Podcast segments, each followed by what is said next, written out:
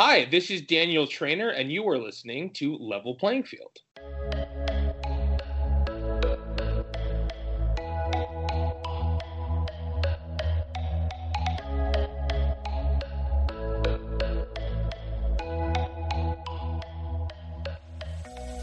Hey, everybody, welcome back to Level Playing Field Podcast. Level Playing Field is my podcast. My name is Randy Boost, where I interview people who are LGBTQ and involved in sports. Before we get to this week's episode, I want to go over something real quick. I will be taking the next two weeks off to celebrate Christmas and New Year. I'll be back in early January with all new episodes. This week's episode is with Daniel Trainer. I first heard of Daniel when I listened to his podcast, Same Team, last year. He has been podcasting for almost two years now. Uh, it's an interview style show interviewing LGBTQ people involved in sports as well. I've enjoyed his his podcast, and I was glad that we both were able to join the Outsports Podcast Network. Part of this interview involves talking about wrestling. It involves talking about reality TV. Daniel worked at TMZ. He's worked for Fox Sports Detroit. He's worked with the LA Clippers. Um, we go over some of experiences. It's not a normal episode. We don't do the coming out story as much. We just talk. We do a bit bullshit, really. It was a lot of fun talking to Daniel. Um, I hope you enjoy this episode. And without further ado, here is Daniel Trainer.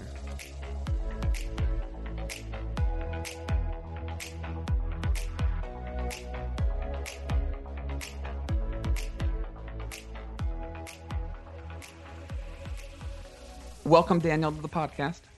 Thank you very much. This is a long time coming, uh, Randy. I'm I'm honored to be on here. Yeah, it's a little odd to be talking to you on this because it's just different. I usually just listen. I know. Well, I feel the same way. I know. I sort of feel like I'm talking to a podcast, despite the fact that, not to spoil anything for listeners, you and I have met in person. I still, mm-hmm. uh, I know, I still feel like I'm talking uh, to somebody that I just listen to uh, frequently. So yeah, it is a sort of a weird sensation, but one I'm very excited to be having. Sweet, me too. This won't be like a normal episode. We'll go into your story a little bit just because there's things I want to find out about you. Oh God. Um, we're just gonna have fun. We'll talk sports. We're gonna talk Bravo TV. Yes. And then I'm gonna ask you about wrestling, even though I'm not a fan. I used to be. Oh I was, pre- I know, I was prepared to uh, to sort of talk some wrestling and convince you why it's one of the best things on earth. Yeah, I'm telling I, you. I, I go in and out of wrestling, and like during the uh the war years with WWE. Sure. Yeah. I was a fan. I don't know. I just can't get into it right now. That's fine. I mean, I understand that. I don't begrudge anybody who isn't a wrestling fan. I mean, it's something that I mean, here I am going on my spiel already, but uh it's you know, it's something that I've grown up with my entire life and have literally never stopped watching, um, except for maybe like a period in college, uh, very briefly. But it's just like been something that's been around forever. Like it's never it's never felt like a conscious choice to watch. It's just always been there, you know. What part of the wrestling do you like the best, the actual wrestling or the story and characters? Uh, I mean, you know, good wrestling and, and my favorite wrestling is is a wonderful combination of both of those things. And and you know, I, I think the way that I can describe it best to people is like, you know, I I love sports obviously, but I also love entertainment and I love movies and TV and all of that stuff and I love drama uh, and and pro wrestling is really the best intersection of those two worlds right? I mean they call it sports entertainment. It's just like it's unbelievable athleticism and I mean that's one thing I would say to you and anybody who isn't currently watching wrestling now or who hasn't watched wrestling in a while the stuff that they're doing in the ring now is just so unbelievable I mean the, the heights of athleticism are are, are just crazy, and it, it's such a different product than it was ten or certainly twenty years ago. Um, you know, so it, it's that, but it's it's it's everything. It, it's it's everything that I want in life, just sort of combined into into one thing. It, it's men and women at the peak of their athletic abilities, uh, telling stories at the same time. It's just great. See, I can get into it if the stories were cool and and the same like they are now, but the wrestling was like five ten minutes. yeah, I mean, some yeah, that that doesn't happen too. I mean, if you're watching like a TV match, that'll happen or something. But uh, but yeah, I mean, it's yeah, the matches can be very long. I mean, what I suggest to people who are who are maybe trying to get into wrestling, or or maybe not even trying, but just sort of interested in it, um, I go to a show. Go to like an independent wrestling show, and there are plenty where you live. Um, like you know, you can get like a twenty dollar ticket and go see some like unbelievable independent wrestling men and women who will like be in WWE probably within the next five years. Um, and it's just unbelievable. And when you see it with, with your own eyes, just like mere feet away from you, it really gives you such an appreciation for it. That's what I would urge people to do who maybe don't get wrestling is like go see it live. It's kind of that same thing with like hockey in a weird way. Like people are like, I don't like hockey. It's so boring. And like, well, have you ever seen it live? Like, well, no. I'm like, okay, we'll go to a hockey game and get back to me because it's it's such a different thing in person, as you know. Oh yeah, totally. Um, and I've been to live wrestling. Uh, okay, fine, fine, fine. Where um, where have you been to? San Jose at the arena. It was WWF or yeah, WWF then, but okay.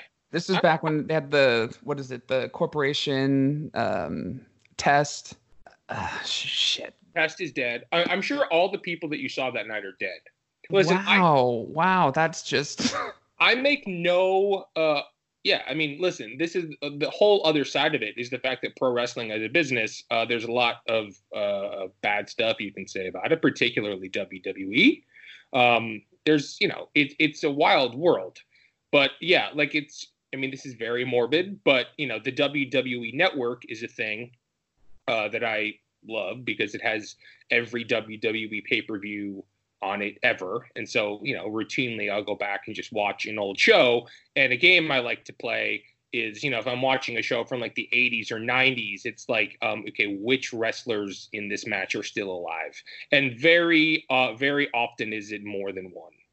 Wow, that is very morbid of you. Very, very rarely, very rarely, I should say, is it more than one. Uh, yeah, it's a little morbid, but what are you gonna do? Wow it's fun to look up if you know Test is still alive. Test, uh, Test is dead. Yeah, R.I.P. R.I.P. Test. Wow, that just like blew my mind. Yeah, it's a fun game. Everybody at home should, uh, or you should play it over the holidays with your family. What's your favorite era of wrestling? And you know, I swear this wasn't supposed to be like a wrestling podcast, but Tends what's your favorite? What's your favorite era of wrestling? You know, it, it's it's easy to say the attitude era which is when you know wwf at the time was I, I, think most would argue at its peak you know when you have the rock and stone cold steve austin and degeneration x and the undertaker and you know yada yada yada and they're sort of competing with wcw at the time so that makes the product better because they had a competitor which they sort of do now uh, with all elite wrestling this new company that is uh, you know, really blossomed over the past year and is, is a challenger to them, a formidable one for the first time in, in quite a while. So the Attitude Era is the easy answer, um, and, and I do love that. But I'll be honest. I mean, I I look back within the past five years. Um, there have been some of my favorite matches in in wrestling history. So I, I, I like where we are now. It's pretty easy to begrudge the WWE product sometimes, and I do it all the time. But it's it's a really remarkably hard thing to do. I mean, they're putting on if if you count Raw, SmackDown, and NXT, which is the show that is on USA now, they're putting on three weekly live wrestling shows a week, um, and routinely a pay per view on the weekend, and all sorts of other events. It's it's unbelievable what they do. So I like where we are right now uh, with NXT. What NXT has sort of been able to do in the past like three or four years, I'm just such a fan of. So uh, I, I, think I might say that is sort of like if I can get a, a little bit of a specific uh, answer, I, I like what NXT has been for the past three or four years. I think consistently that's been my favorite era of wrestling to watch because they never they never fail to deliver. Really? Yeah, because they're coming to Santa Cruz in a week or two, and I thought about going, taking my son, but you should go. It's honestly, it would be really, really great. And because those NXT shows are a lot smaller, you know, you're in smaller venues. The people, the, the the men and women who are on the NXT roster right now are so good. It's so stacked and loaded that it's crazy. You'll see some amazing stuff. I mean, you should absolutely go because I bet you could get a decent ticket for like 40 bucks and then you go and not that 40 bucks isn't anything especially if you're not really a wrestling fan but it uh I, I, think you should go. I think you'd be really amazed at, at the spectacle of it. We'll see. We will see. Let's get off of wrestling though for a little bit. That's fine. So you went to school you've talked about uh, michigan state. That's correct. Um was it what was your degree in? Uh journalism when you graduated from Michigan State, what was your goal? Were you hoping to get into newspaper, or even though newspapers was dying at the time, still? yeah. Was, uh, was that your goal, or or uh, because like you said, we we hung out one night at a hockey game in October, and yeah. so you told me a little bit of stuff, so I know a little bit.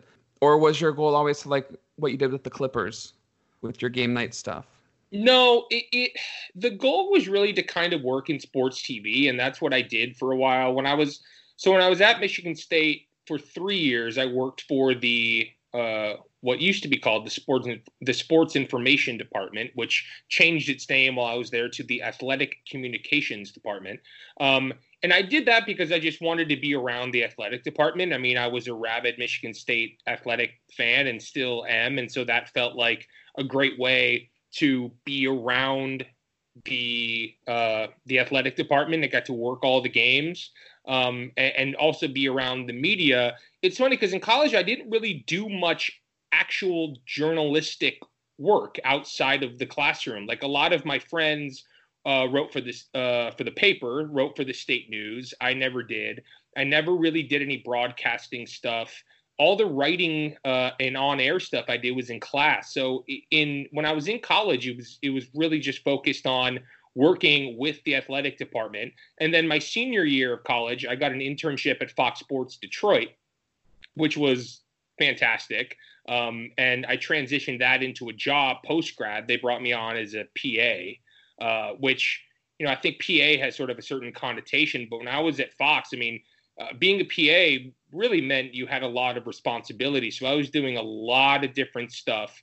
But it was it, it was a great place to be as a 22 year old fresh out of college. I mean, because a I was getting to work Red Wings games, which you know I, I'm a diehard Red Wings fan, and so that was a dream. And getting to be down at Joe Louis Arena and, and doing all this stuff with the Wings was incredible, especially looking back. You know, you like don't really appreciate it as much when you're doing it because it's just your life and a job and you know you just are trying to get through the day. And working there was uh, interesting to say the how, least. how did you get involved with hockey? How did you become a fan? just from like a hockey family. I mean i'm from michigan originally so you know it's kind of ingrained in you uh, for the most part from from birth. And my family was has always been a hockey family. I never played my brother did my brother played all the way up until college. So most of my childhood was, you know, following him around, going to his games. I got really into it. Like I would write newsletters for his teams and stuff. I like,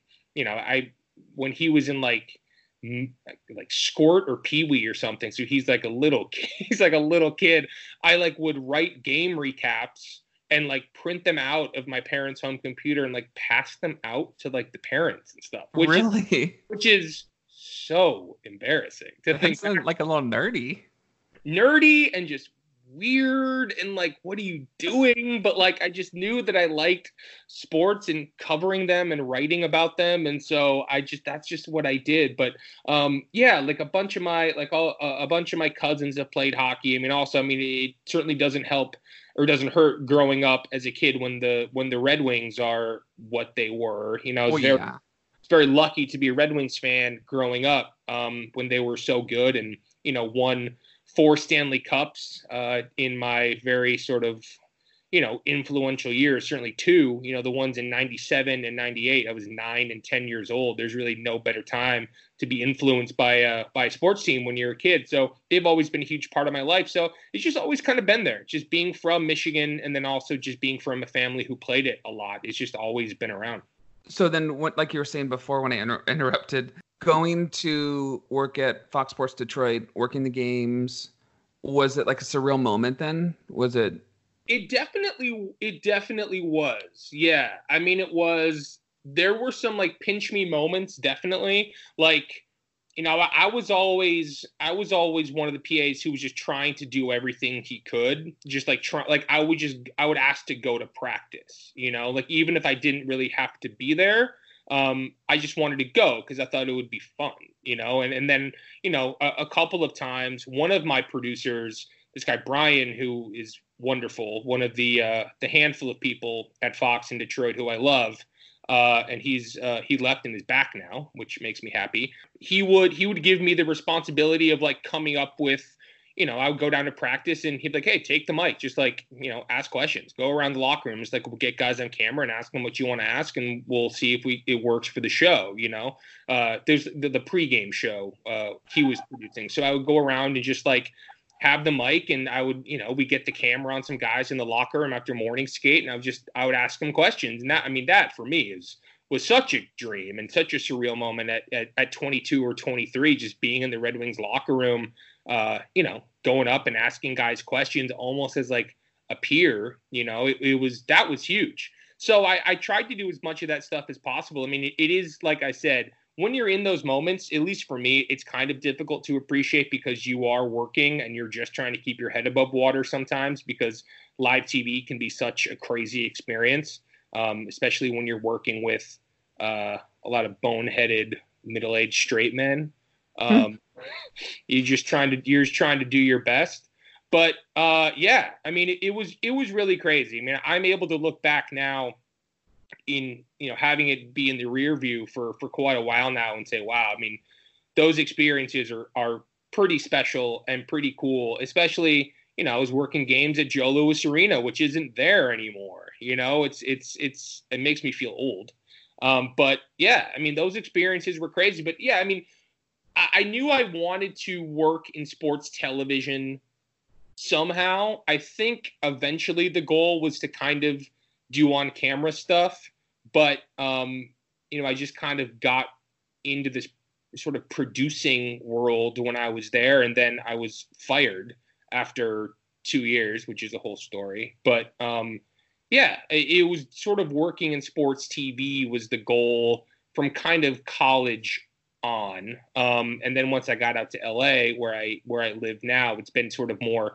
entertainment type stuff, and now I'm getting back into sports podcasting and writing, which I'm sure we'll get to. But yeah, it was college, uh, college and post grad for the first couple of years was was focused on trying to work in sports TV in whatever way I could. Were you out when you were at Fox Sports Detroit? Well, it's an interesting question, Randy. Uh, I, to some people, I was. Um, I, I, some of my best friends in the world to this day are people I worked with there. I actually got a, a lovely message today from one of my producers uh, when I was there, uh, asking for some assistance with something. And I, I, have friends who I talk to all the time who knew I was I was out too, and and they were very cool and understanding with it. But when it came to my bosses and people like that, I think they knew, um, but I, I we never had conversations about it. Um, and then it sort of came to a head once when I was working a, a, uh, a high school basketball game up in East Lansing. Uh, and uh, one of my bosses, we sort of like went through a door at the same time. And he just had this look, and we almost like sort of ran into each other. And my boss just had this look of disgust on his face and looked at me and just said, Oh, you're so gay. And mm-hmm. I, it was at that point I was like, Oh, okay but you know, you're you're in these environments where when you're in a production. Wait, wait, wait, wait. Why did he say that? I nobody knows, and and two days later he fired me. So I, oh. it, it's it's uh, listen. I don't know. I, I I'm not sure. I'm not sure what that was all about. Um, but it was uh it was an experience to say the least. But it's like you're in this environment and when you're in a live production truck, anybody who's worked in one can attest it's it's a very high pressure, high stress environment. And you know, you there are a lot of words flying around, and you, like I said, you are working with largely these middle-aged straight men who have no problem throwing around gay slurs because they they feel I think comfortable in that environment. I don't think that they could ever imagine there'd be a gay person around. So they they just freewheel it and do whatever they want. So I, I was out to uh, certain people, ones who I knew would be okay with it, and thank God for them, or else I would have gone totally crazy. But my bosses and and sort of some more important people there at the time, I was kind of afraid of them knowing because I heard the way that they that they talked and the way that they were derogatory towards anybody who might be even the slightest bit different. So I tried to hold it as close to the vest as I could around them because I was just, you know, scared. So you actually heard people saying homophobic stuff in the TV booths and in the, I mean, the trucks and everything. Almost every day. Yeah. Really? I, mean, I shouldn't say almost. I shouldn't say almost every day, but yeah, all the time. Yeah. That's, I mean, it's it, weird, it, and I don't know if it's the difference between Northern California and Detroit or what, but I I did uh, game night stuff for the Sharks years ago with their media and then their visiting team locker room, and I never heard the players say stuff. I never heard the media people say stuff. It was just different. I just think there is such a specific person that I worked with in in those two years, and it's it's it's just there were so many of them. These men who were just in their fifties have been working in live TV for for decades, just worn down by it, kind of bitter, kind of angry. Everybody's cold, you know, like in a production truck outside in, mm-hmm. in January. Everybody's mad, and yeah, I mean, stuff will come out all the time. Um, and it was, yeah, it, it, it was a very uneasy place to be. I think for not, I mean, not only just for me, for people, for anybody who's even the slightest bit progressive, it was uncomfortable sometimes. But what are you going to do? You know, like I wish I could have been that person who at 22 years old would have stood up and say, hey, you can't say that. Yeah. But like, I'm not, you know, I, I don't know. I wasn't that strong at 22 years old to stand up to my boss and be like, please don't say faggot. I, you know, I'm right here, you know? Yeah. But you know, in retrospect, yeah, of course, I wish I would have done that, but I, I don't, I don't, I don't, uh, I don't think it's it's crazy that I didn't. You know, I, like I said, I was just trying to get through the day. I was just trying to do my job, and certainly didn't want to be some black sheep who who spoke up. So, yeah, it was it was difficult, and you know, I think ultimately at the end of my time there, unfortunately, just kind of felt like working in sports TV wasn't for me which was a kind of a discouraging place to be. Like I said, coming from you know working at this place that uh, on many nights was a dream job. It, it was you know it, it, was discouraging at the end because I felt like I had been forced out by this world that I kind of so desperately wanted to be a part of. It's just like, well, all right, that's kind of what I thought would happen, unfortunately. So when you get fired, then what what do you do next? I mean, is that when you come to California or? Yeah, well, it's funny. I was thinking about this the other day. So I got fired, and then my boss who fired me, the one who called me gay, was like, "All right, you're fired because you aren't doing enough," which was crazy. But he's like, "But uh, we need you to stay here for two more months." and I and being just like the scared little kid I was, I was like, okay. So I got fired and then proceeded to come into work every day for like two more months, which is so crazy to think back on. But also, like, I didn't have enough, like, I didn't have any other job. Like, I needed the money, you know? So, like, what was I going to do? I guess a bigger, better person would have been like, fuck you. I'm not coming back. Yeah but I was like, okay, uh, see you tomorrow. Like it was, it's crazy kind of to think back on it. But um, yeah, I had no plan. But yeah, so I I worked for a couple more months. Uh, and then I came out to California. My my parents live in Orange County, so I came out and lived with them for a little while as I tried to figure things out and didn't really know what I wanted to do. And it took a while to figure out what that was going to be. I bopped around doing a bunch of different stuff um, production wise just like being P- like pa on commercials and i had an internship at a talent agency for a while that was really fun actually but was unpaid and i'm like what, what was i doing like i didn't want to be a talent manager, like, but I was just looking for anything to sort of fill my time and uh, just didn't really know what I wanted to do. Uh, and so just a, a weird time in my life because I remember being pretty happy because I think I was just in a new city and it felt exciting and it felt new, but I really had no direction. And the only direction sort of came when I uh, went to work at TMZ, which is where I worked for two and a half, almost three years, uh, which was a wild experience. But uh, yeah, worked there. How did you get that job? That that just seems like a crazy place to work. It's the I mean it is, but I um I was just looking around for work. I just, I I wanted to. I was trying to find TV stuff just like PA stuff. That was all I, you know, I, I started at Fox Sports Detroit as a PA, ended as a PA. So that was the all the experience that I had really. So I was kind of just looking for PA work in TV, which in LA is pretty abundant, obviously, because there's so many shows and so much happening, but those jobs are hard to get. I mean, finding work in LA is really difficult. You kind of have to know somebody who knows somebody who knows somebody who knows somebody. Um, but I found a PA job listing uh, at TMZ. I think I couldn't I couldn't tell you where. And I applied, and then on LinkedIn, I found like the hiring manager somehow. Sent her a message and was like, "Hey, I applied for this job. Uh, I would like it." And she was like, "Oh, okay. Uh, do you want to come in for an interview?" I was like, "Sure." So I went in, interviewed, and got brought on as a PA. So it was because I like reached out to some lady on LinkedIn, which is a piece of advice. I mean, I still do that. I did that literally yesterday. I like applied for a job and tried to find somebody on LinkedIn that I could message and be like, "Hey, if you could help me at all with this, that'd be great." Um, I haven't heard back, but um, it's only been a day.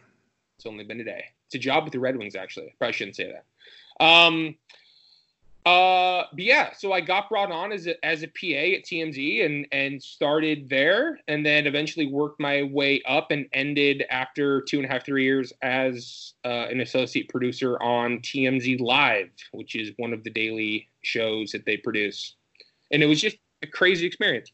How real is that? Because I've watched it um, a few times, and it just seems like so. There's T. So there's there's TMZ on TV and there's TMZ Live. So TMZ on TV is the one that. Harvey, oh, that's where the one where they sit around. Correct. Yeah, that's the that's the sit around TMZ on TV. The one I produce is the one that is hosted by Charles and Harvey, uh, and they sort of stand on set, and there's like a rundown on the on the side of the screen, and people come on via Skype. That was my job for a while was coordinating all the people that would come on Skype. So yeah, TMZ Live was the show that I that I worked on while I was there. Why'd you leave there? Well, it's a decent story. How do I say this is well, it doesn't have to be brief, I guess. Um, so leading up to the presidential election in 2016, I'm not sure if you remember that, Randy, but no, I don't. Who yeah. won? Uh, it definitely wasn't America. That's for sure. But I um, so leading up to the election, uh, so Harvey, you know Harvey, Harvey Levin, like found. Oh yeah, we go way back. Do you?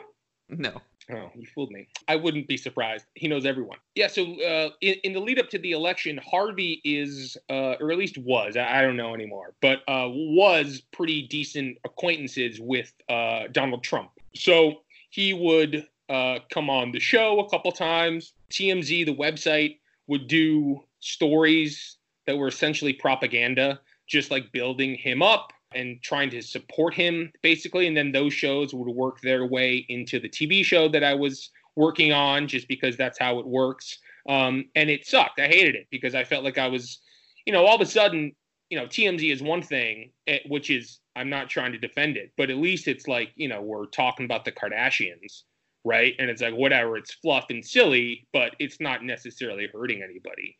And then you know to one day we're talking about Donald Trump and sexual assault allegations and how people are lying and all this stuff. And it was awful. I hated it. But in the back of my mind, it was like, all right, come November, you know, at least this will be over and we can get back to, you know, working on talking about, you know, Britney Spears and Kanye West and whatever else. Things will get the back. important stuff. Yeah, the important stuff, obviously.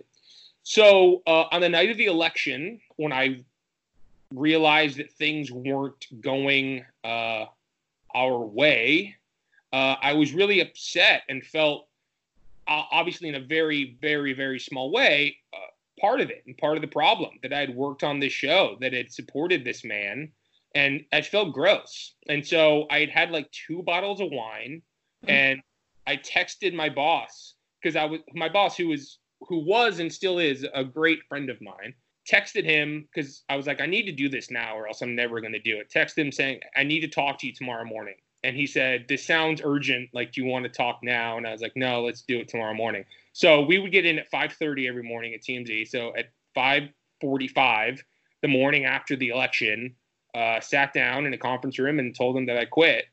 Um, and he was like, you know, is, is this because of of what happened last night? And I said, Yep.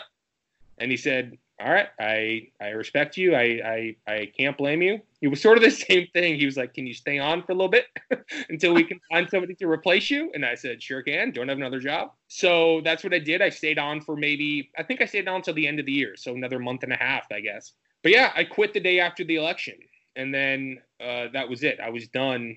Come come January 2017, I was I was out the door. That's crazy. So in a way, you are responsible for the Trump presidency.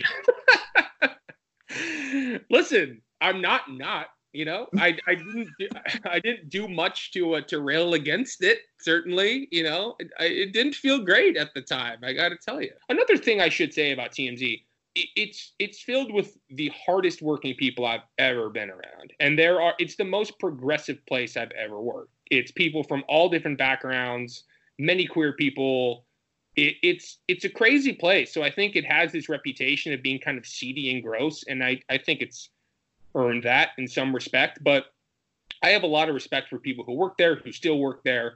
People work their asses off there. It's crazy. I mean, the environment is very demanding. Um, and they do not hesitate to fire people at the drop of a hat. I mean, I was lucky to, I was really liked there by my by my bosses and and to an extent by Harvey and everybody else who was there. Um, so I kind of lucked out, but it, it's a crazy place. Um, but I just want to say, I mean, people who work there, I have a lot of respect for. I, you know, a lot of people when I quit were like, "Man, I wish I could do what you did, but I'm just too scared to have to find another job." And and those, those people were smart. um, but um, anyway, suffice it to say, uh, yeah, I, I don't think they are. Uh, I don't think they're Team Trump at TMZ anymore for one reason or another. But um, yeah, at the time it felt really gross, and so I, you know, I did what I felt like I had to do. Yeah, I, I don't know what this says about me, but they're one of my top news news sites I go to. So I mean, listen, I, I I've said this again too. It's like they they do an excellent job. I mean, it's the stuff that they do. There's nobody else doing what they're doing.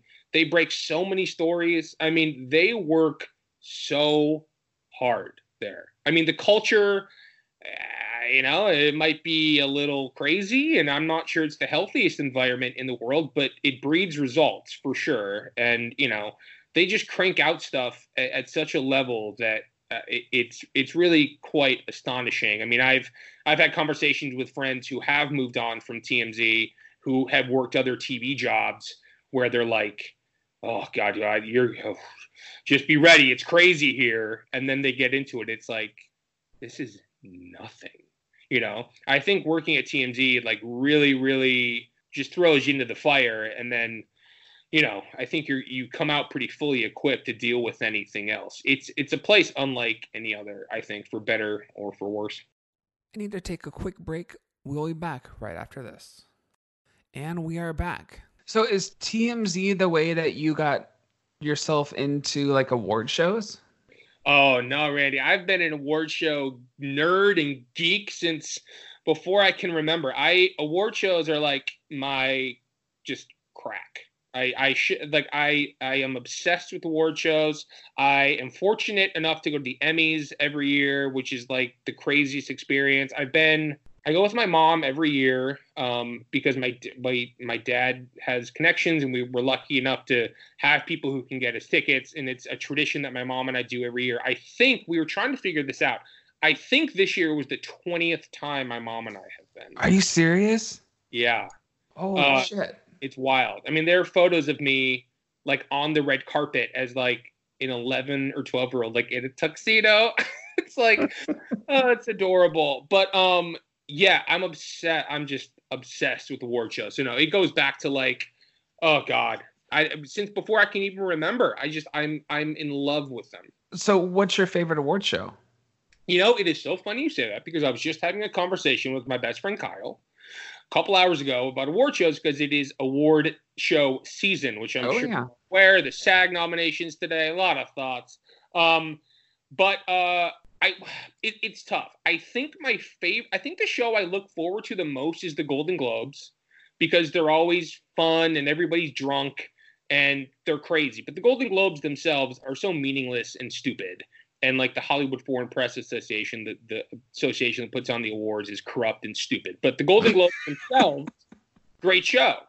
Uh, whereas the Oscars, listen, Oscar Sunday is is holy, but like you know, sometimes the Oscars ceremony kind of sucks. Um, Mhm. can be long and overwrought and not that exciting and not that surprising. The Golden Globes is fun because it's kind of early ish into the season and you know you just never know what you're going to get really. So I would say the Golden Globes are the ones that I look forward to the most. And this year, Ricky Gervais is back, so that'll be crazy. I felt well again. It's like you were. It's like you were in the text thread with my friend Kyle and I today. We were arguing about Ricky Gervais because I don't know if like I used to love Ricky. Maybe not love. I used to like Ricky a lot, and I've certainly enjoyed a lot of his. You know, I love The Office. I love Extras for the most part, and I think he's a really funny guy, or used to be. And I think when he hosted the Globes in the past, he was really great and funny and kind of perfect for that job. Uh, I think he's just turning into kind of a hack now. I mean, he does these like transphobic jokes on his latest Yeah. that are so. It's just like I don't have time for that. You know, like it, it- he's just fallen into this trap of being this like out of touch rich guy. You know, we are like, all right, like I, I don't know. I kind of hate that he's given that platform. It's kind of like the Kevin Hart thing with the Oscars last year. It's like I, I you know, I was happy that happened. I was happy he got fired. I, I'm I'm not a Kevin Hart fan. I think the stuff that he said about gay people is insane and terrible. And if there's one night a year that that the queer community comes together, it's really the Oscars. So to have him as the face of it, I think is unfortunate and stupid. So I'm just glad he was fired. Um, and I, I don't think Ricky really has a place being there either. But whatever, he'll he'll be fine. He'll insult the celebrities. He'll. It's fine. It's just I know. I mean, yeah, sure, whatever.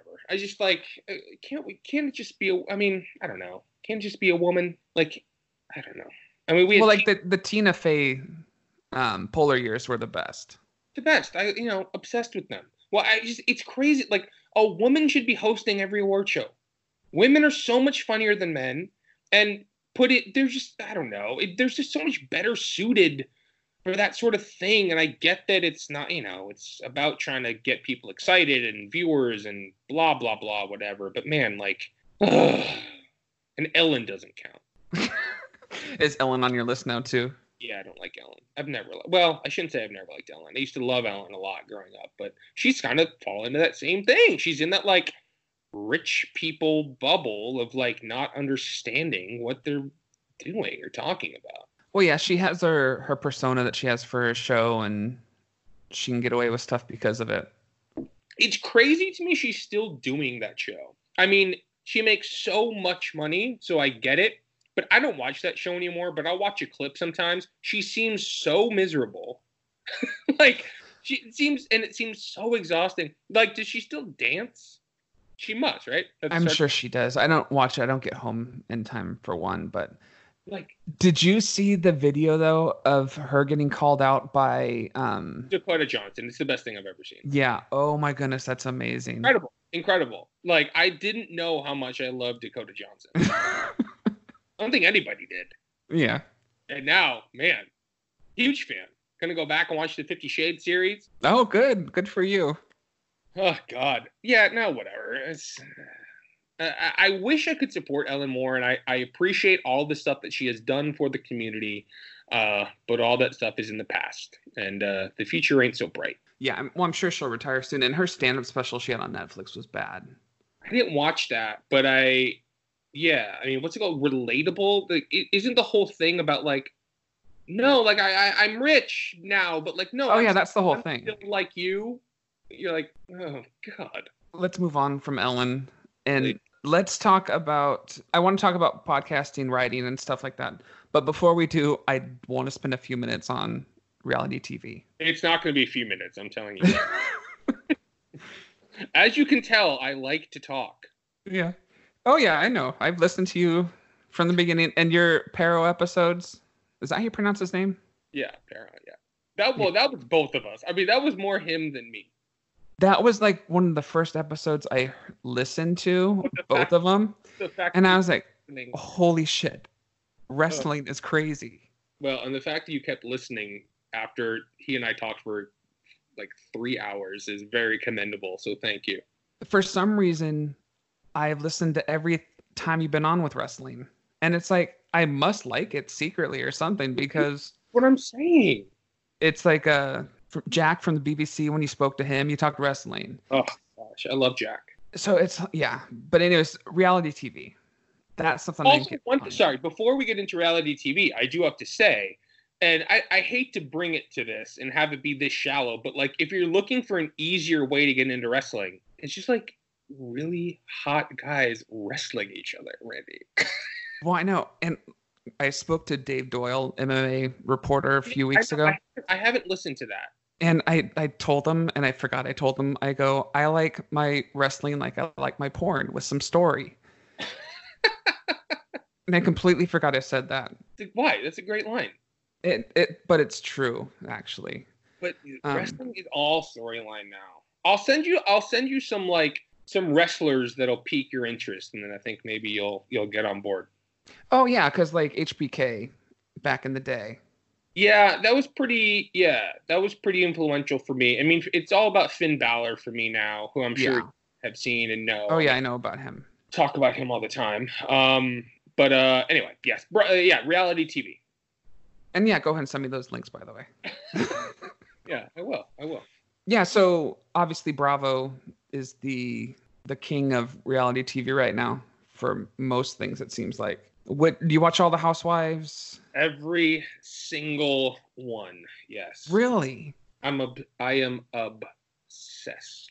Have been for decades. Wow, that's amazing. I used to watch Atlanta, OC, and Beverly Hills, Okay, those are good. but ones. I, I've I've lost um, interest in all of them.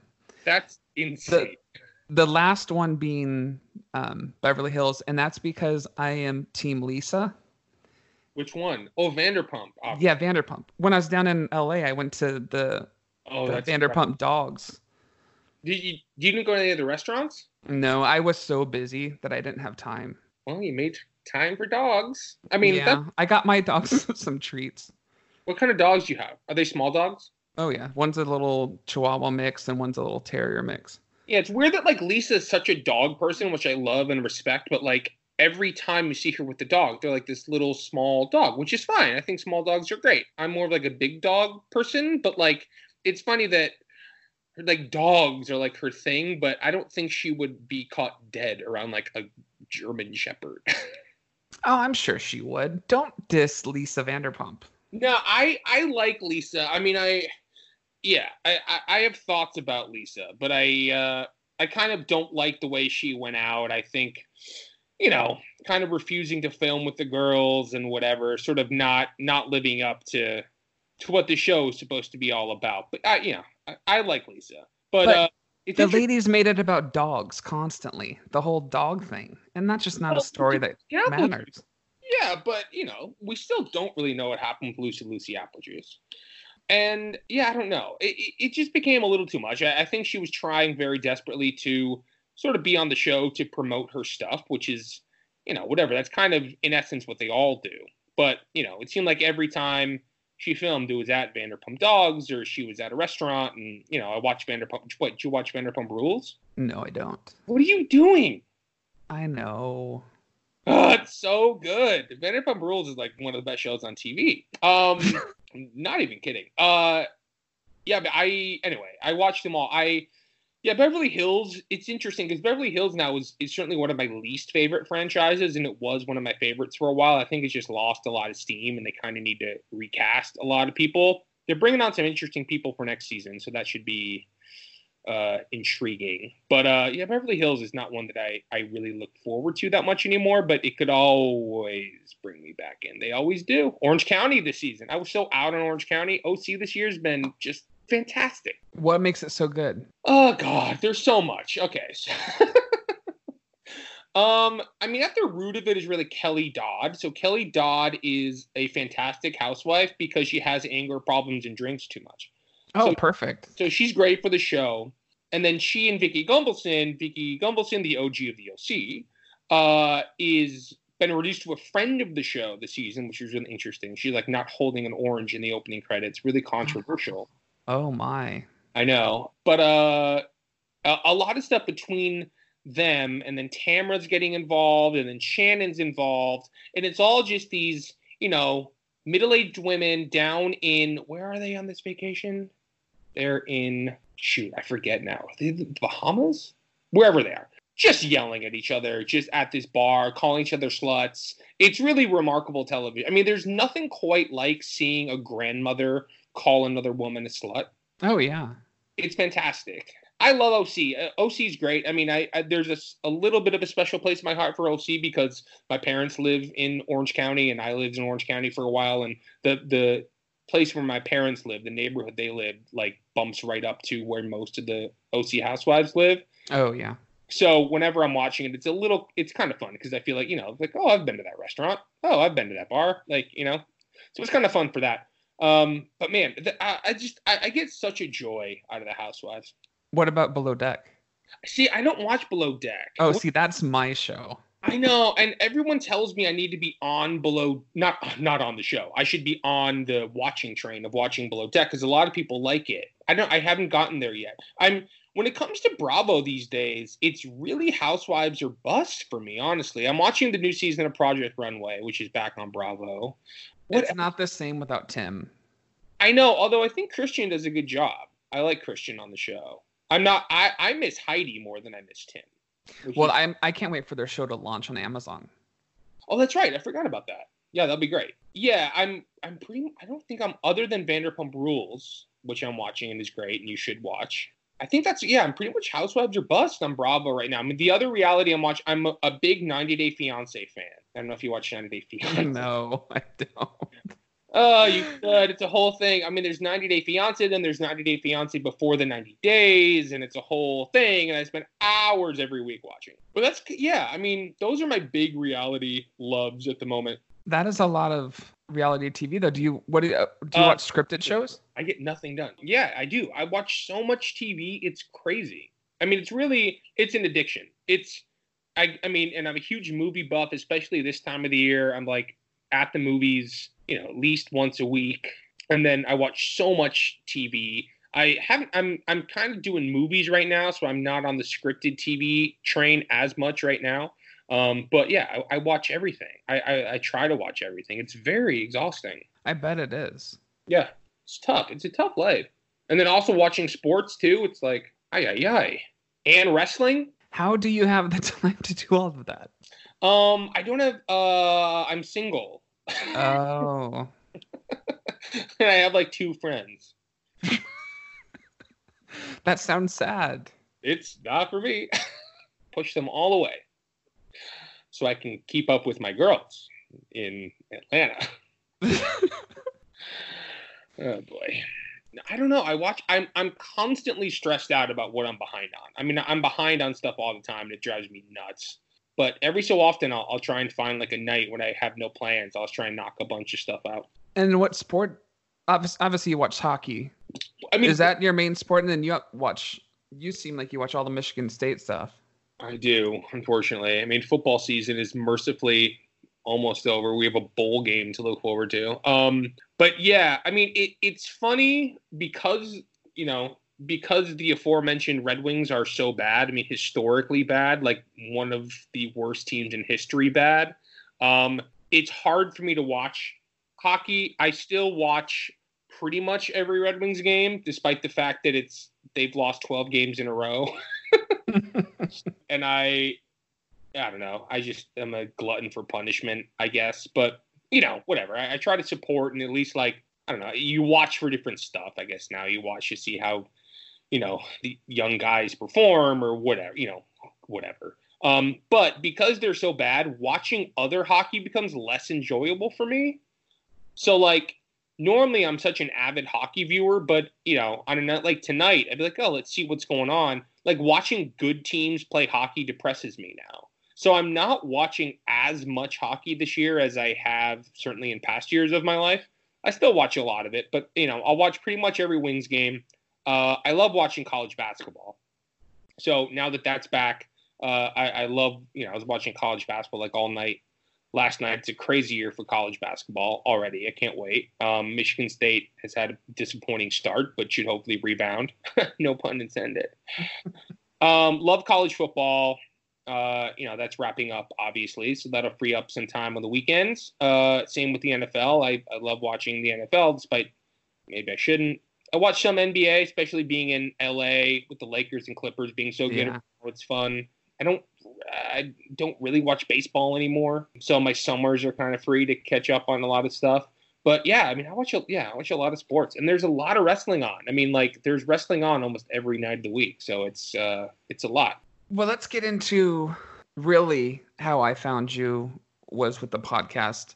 When you started this podcast that you do, same team, obviously on the Outsports Network was this your way of getting back into sports? Yeah, I think so. It was it was something I'd been thinking about for a while because, you know, I always thought it was it was something that was missing, this niche that wasn't necessarily being filled and you know, I I had the idea to start this gay sports podcast and talk to athletes and journalists and and whoever else just about their lives. Um, I've always been pretty good, at least I think, at talking to people. I like but I don't really like talking to people in real life. Like my nightmare is like having just like have a conversation with a stranger. But if if I'm like interviewing them, I enjoy it. And so I I felt like there was something missing and, and, like something like that didn't really exist. So it was something I toyed around with for a while and then one day just sort of took the plunge. And yeah, I think it was because I, I wasn't really doing anything necessarily with sports in my life professionally. And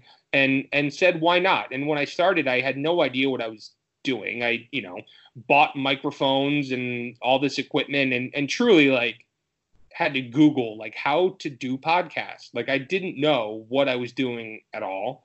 Um but i thought you know why not? Like if it sucks it sucks and no one's going to hear it and who cares? You know at least i'm trying something at least i'm putting myself out there. And so you know i think if i were to go back and listen to the early episodes i'm sure it's bad. You know, a, a, lot of people like to tell me, "Oh, the show's gotten better."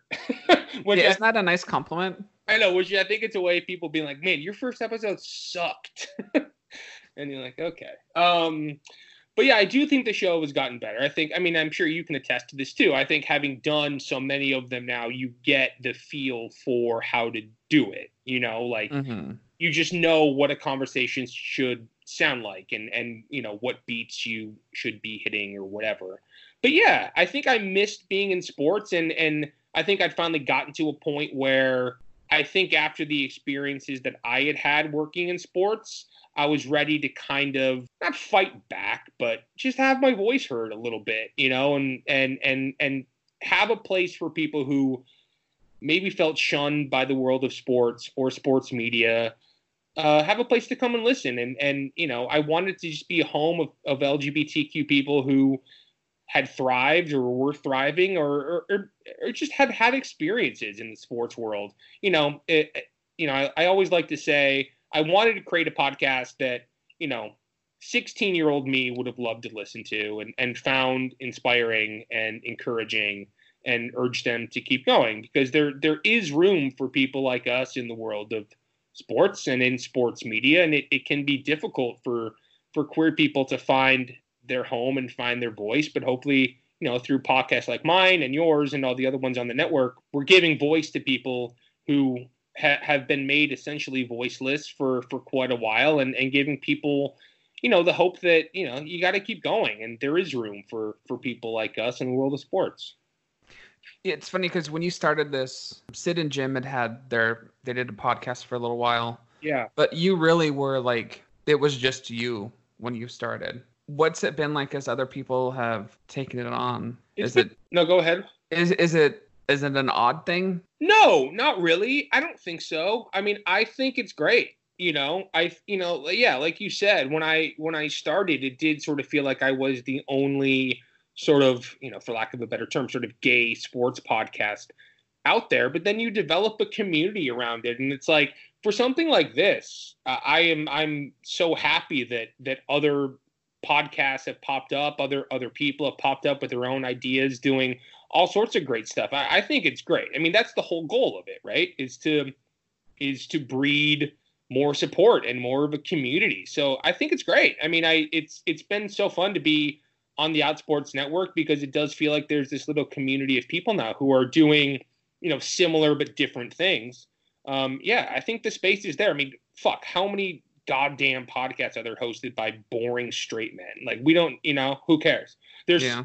millions you know, there's room for there's room for a handful of of gay sports podcasts for sure. So it's been fun. I don't know. It's it's been great, and you can you can attest to this too. It's like it's fun to you know have a guest on who tells you like, oh, like I've listened to your show, or oh, like I you know I'm friends with so and so. I listened to their episode. You know, something like that. It's like oh, it's it's you.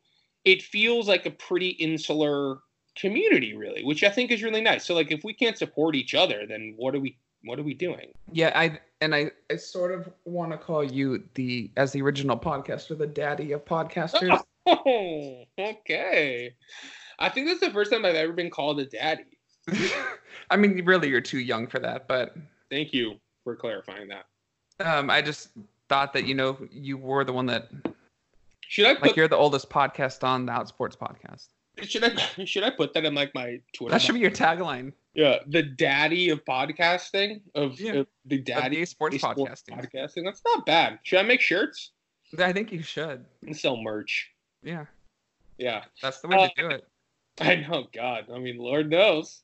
But uh, well, thank you for saying that. I guess it's yeah, it's uh, yeah. I don't know. It was it, it's it's not like a crazy novel idea I had, you know, to like talk to, you know, queer people in sports, but I think the fact that it wasn't much of a thing uh, shows that you know I think people still feel kind of timid to you know come out, and you know we've seen that. But even in the time that I've started my podcast, which I don't even know how long it's been, a couple of years or whatever, there's been so much progress made, which is great. You know, there's there's a lot of good stuff happening. So I think you know the further that we can push and support each other, just you know more good things are gonna keep happening has there been a guest for you where you're just like, holy shit, I can't believe I'm talking to this person? That's a good question. I would, I mean, I think the answer is probably Sid, honestly, because I was at his house and it was my first one I'd ever done.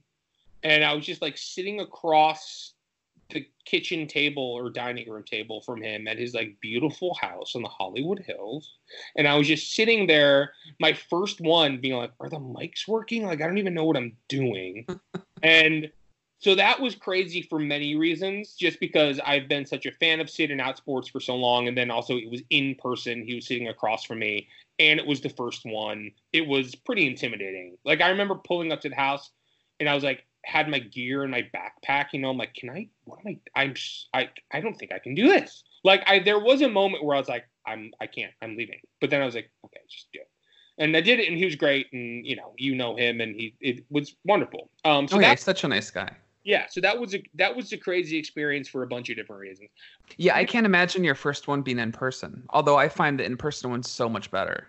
Okay, drag me to hell, Randy.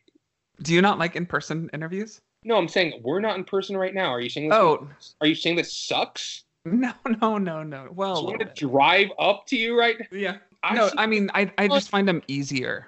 Interesting. I've only done. You do more in person than I have. I've only done two. Can that be right? I think I've only done two in person. I think um, I've only done like six in person.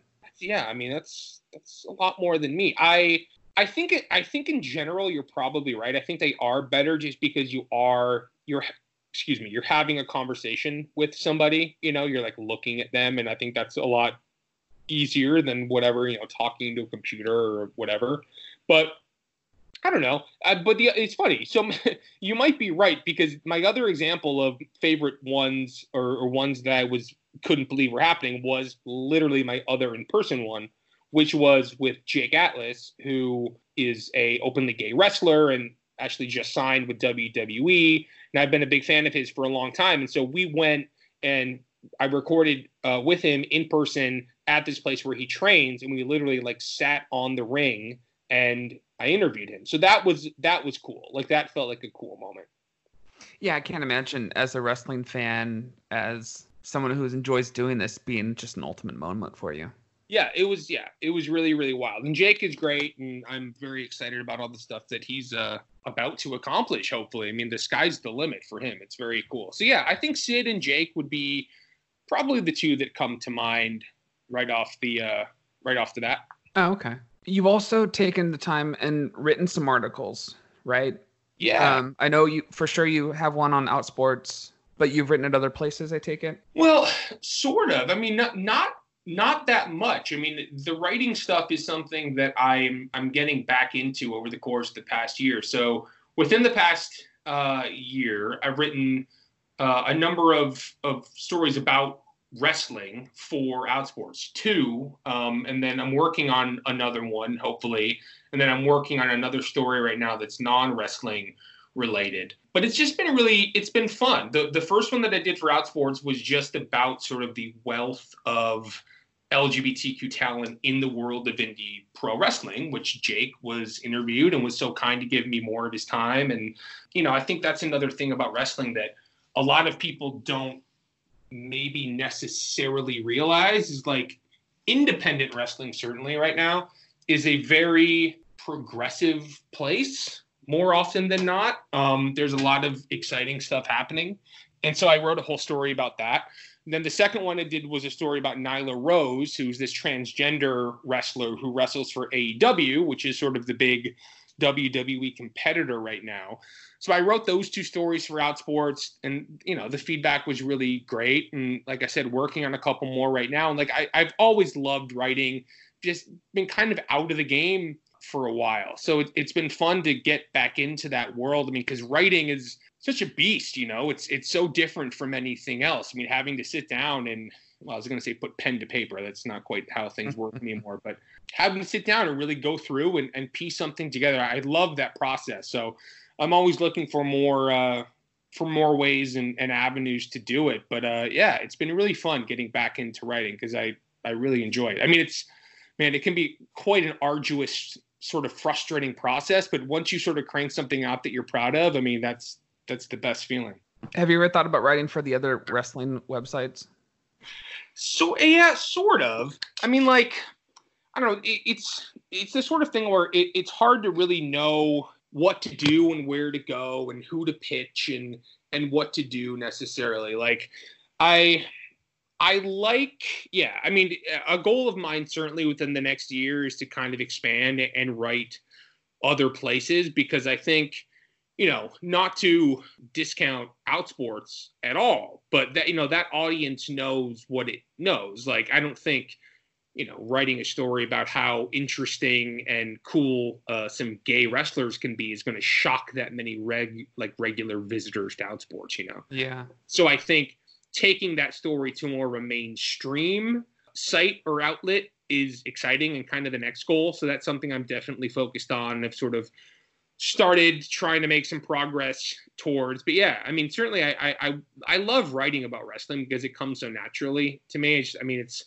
you know I, I just could talk about it forever and and enjoy writing about it. So yeah, I mean, I'm excited about you know trying to uh trying to explore. There's over WrestleMania weekend in which is in April in Tampa this year. Effie, who was on my podcast, is uh doing. He's calling it Effie's Big Gay Brunch, and so it's just like whole this like queer wrestling event that's happening WrestleMania weekend that uh, I uh, I think I want to try and write a story about, and hopefully, fingers crossed, if if everything goes well, I'm going to go to WrestleMania weekend in Tampa in April. We'll see how that goes, though. Oh, really?